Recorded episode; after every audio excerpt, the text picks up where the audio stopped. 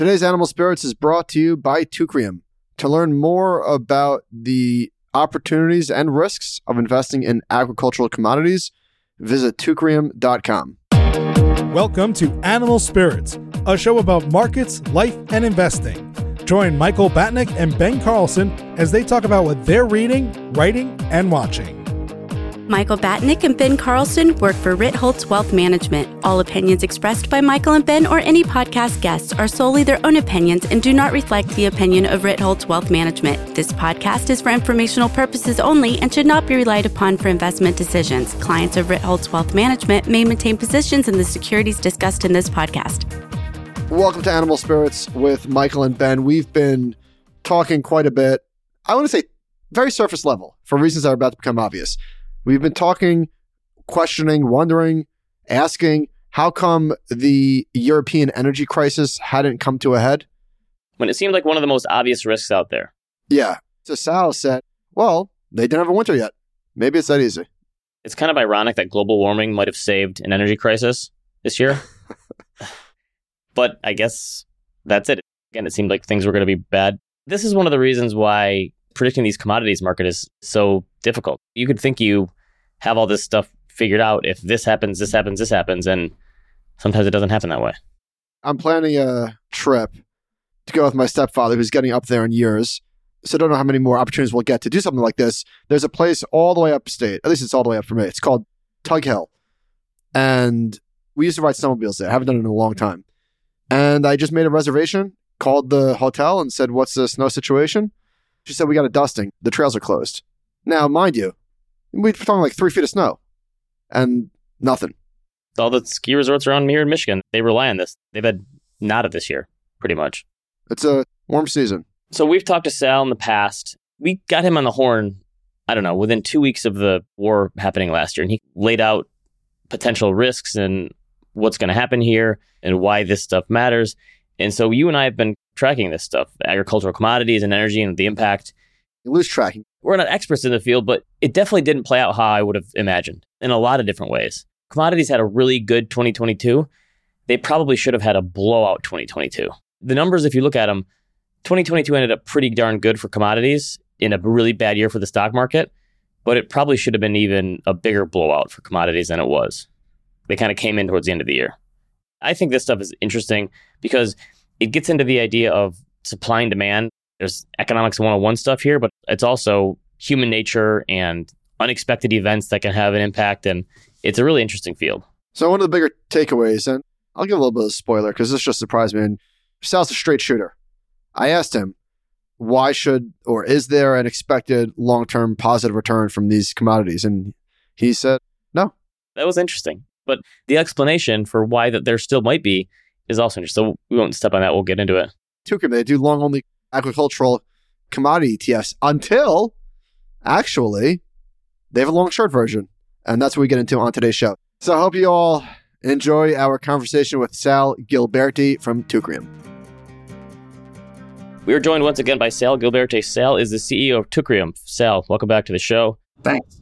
We've had you on at some interesting inflection points in the commodities markets, talk about what's going on in, in agriculture and energy and some of these different markets. So before we get into some of the stuff that you're all doing, maybe we could get an update. I'd be curious because we talked to you, I think, right after the war in Ukraine had started and how that roiled up things in terms of food production and where that was going to come from. You've given us some updates on how that's shaken out. Anything surprised you at how things have turned out since then? based on where we are now and knowing what we know now? Well, I think the biggest surprise for me and for everybody is no winter. I think last time we spoke was around June. We were expecting a disastrous winter because of lack of natural gas supplies in Europe. That would keep natural gas prices high. That would keep fertilizer prices high because fertilizer comes from natural gas, the feedstock.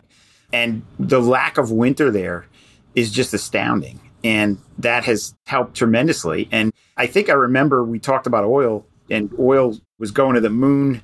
Everybody thought it was going higher. And I just said, I've been in commodities for a long time and this doesn't feel right. I can't tell you why, but oil's probably going down.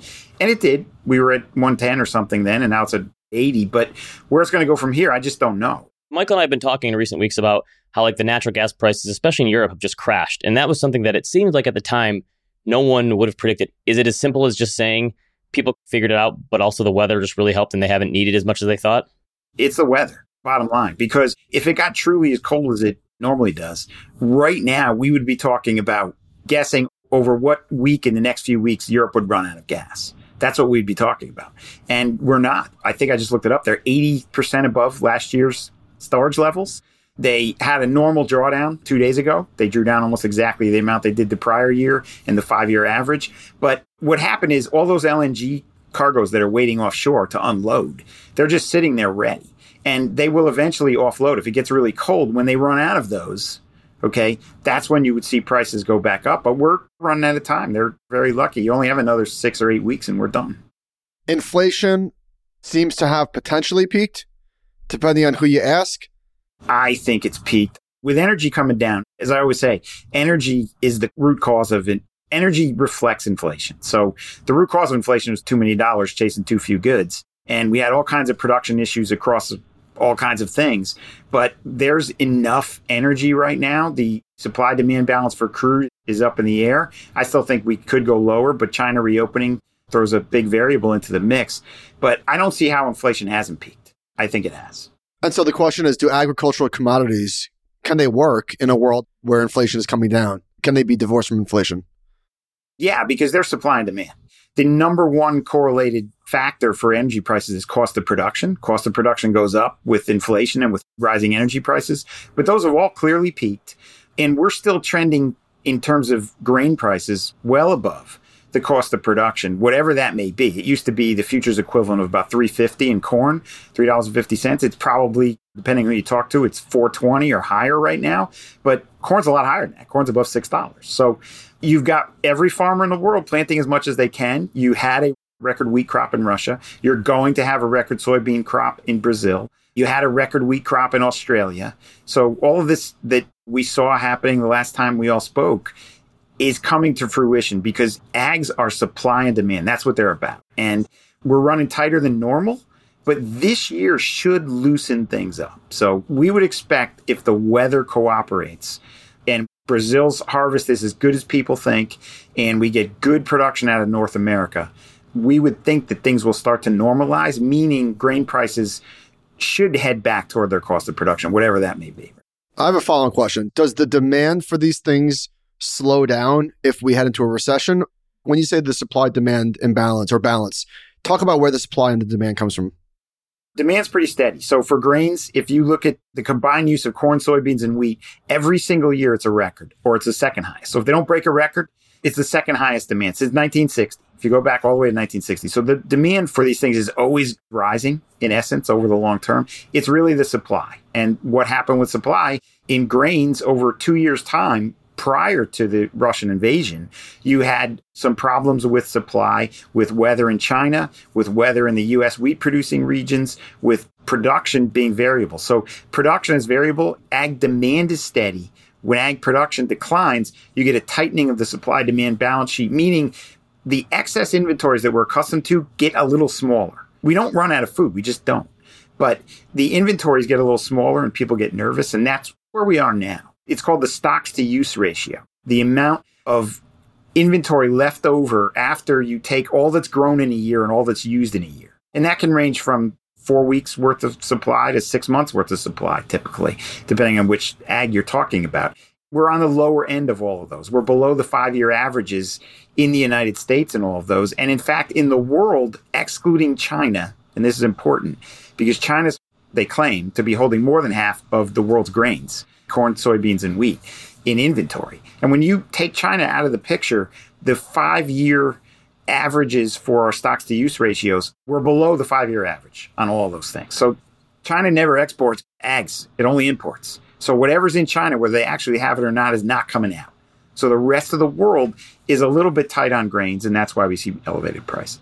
We talked to you before about how a decent amount of the world's grains is supplied by Ukraine and that was going to be disrupted. Did the rest of the world just step up? What happened and how did that get fixed? Or is that one of the big reasons why the supplies are so short right now?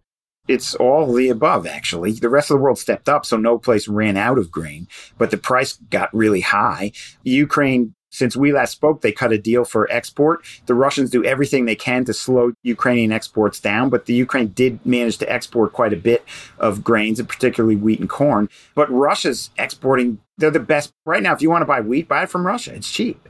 That's where you get it. If you're just looking at price and you have a need, Russian wheat is cheap. They had a record amount. And again, Australia stepped up. They had a really good production last year, record production, and they stepped up and filled in. Is Russia on the naughty list, though, in terms of trade partners?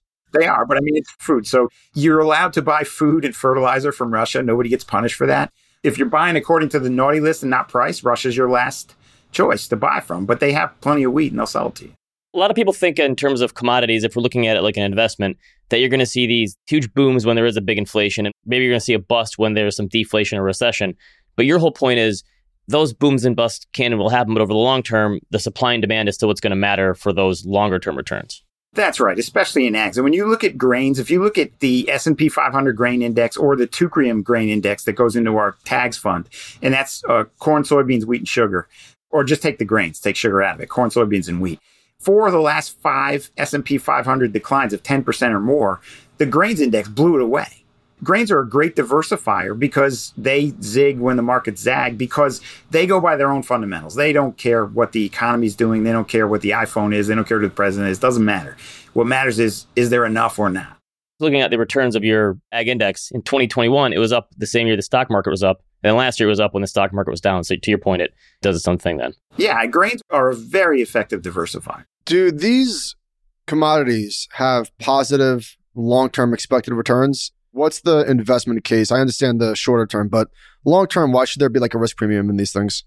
There shouldn't. Normal ag price performance is trading at the cost of production. So you can Google it, okay? We've written about it. It's called the golden grain cycle. Because grains are subsidized around the world, their natural state, their natural price state should be, all else being equal, trading at the cost of production. And shouldn't that go down over time? They'll go down when they're elevated versus the cost of production, but the cost of production goes up over time because of just basic inflation. If you're in a deflationary environment completely, sure, the cost of production will go down. But corn traded for six years, either side of $3.50 spot corn. And we had a lot of people calling us up saying, I'm going to put 1% of my portfolio in your corn fund because I look back and I've heard your speeches, and every five to seven years, there's a supply disruption and corn goes up. And we had a lot of people call us and say, wow, that really worked well. And next time corn goes back down to its cost of production, I'm going to put my 1% in there. And I think when they do the math, they look at it and go, well, wait a minute. The cost of production is the cost of production. You have very limited downside when grains are flatlined, and you have quite a bit of upside because people don't stop using them when you have a supply disruption. So I think when you're looking at long periods of time for grain in your portfolio, the time to layer them in is when they're just flatline, trading at their cost of production. And the expression is wait, W E I G H T, wait, W A I T, drought out. That's the expression. And the people who invest in grains, not trade grains, buy them low, sell them high, but say, I'm going to park this in my portfolio. It's going to be a diversifier.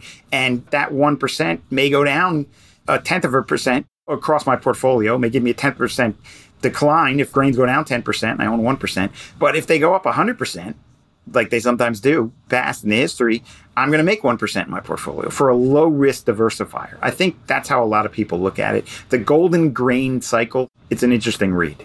It explains that. Maybe there's a nice segue for us to talk about a new fund that Teucrium recently launched, which is a long short agricultural ETF. What was the inspiration? What is this supposed to do? Talk about it. Thank you. That's a great question. Our inspiration is we think the future machines are taking over. Everybody's got a machine to do something faster and better than a human. And what do they call it? Chat box, the thing that writes kids' school papers now, does whatever you want it to do. That's coming in investing. What machines are doing now basically multi-factor regression analysis that can be done by a machine. You put a risk overlay in it. It's looking at thousands of data points. It's what the finance industry's always done. It's what we all do. We look at data points and make decisions.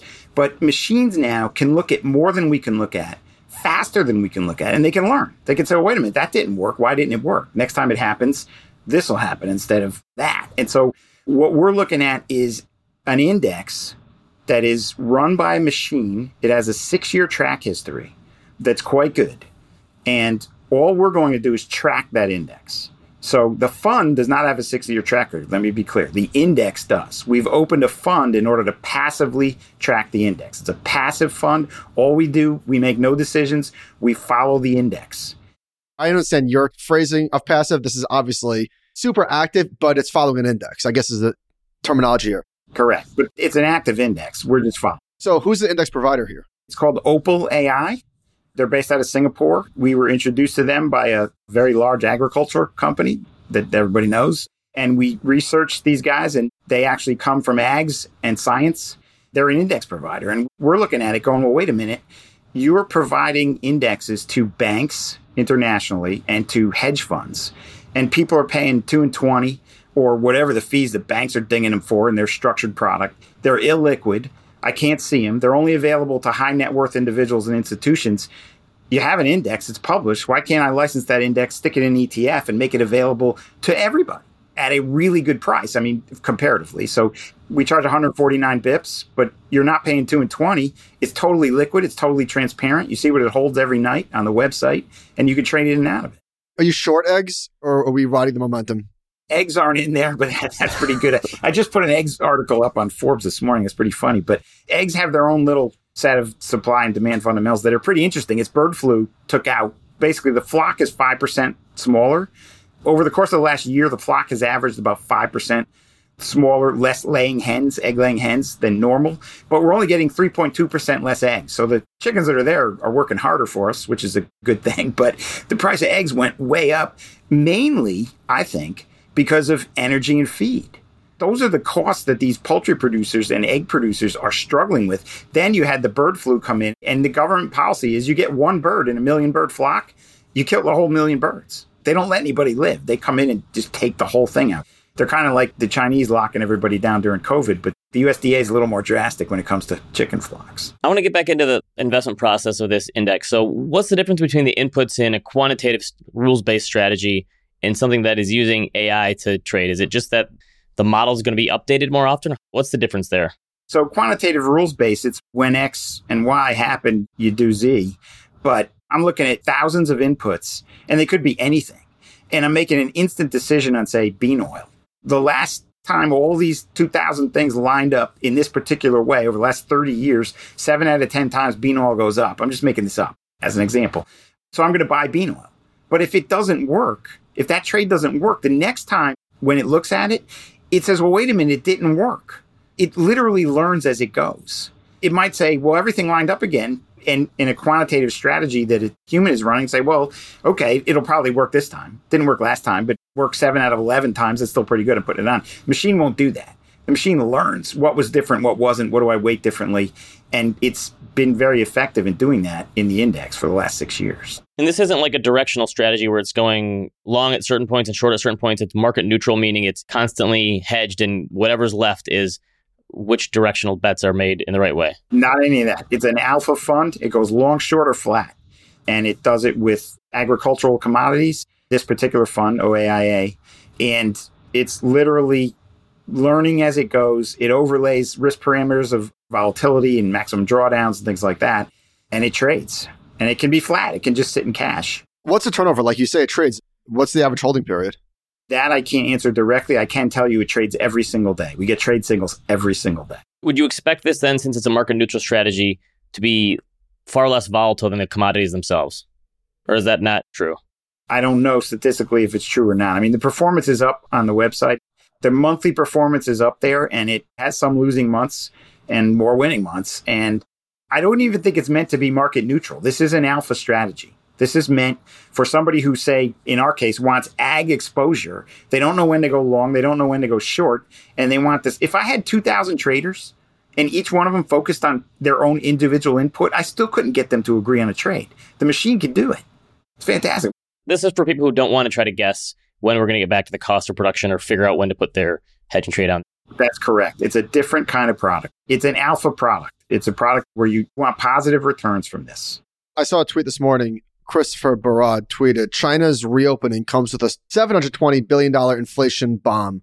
I don't know where that number exactly comes from, but the chart that he's showing is the net increase in China's household savings deposits. And looks like it doubled almost in 2022 as the people were locked down.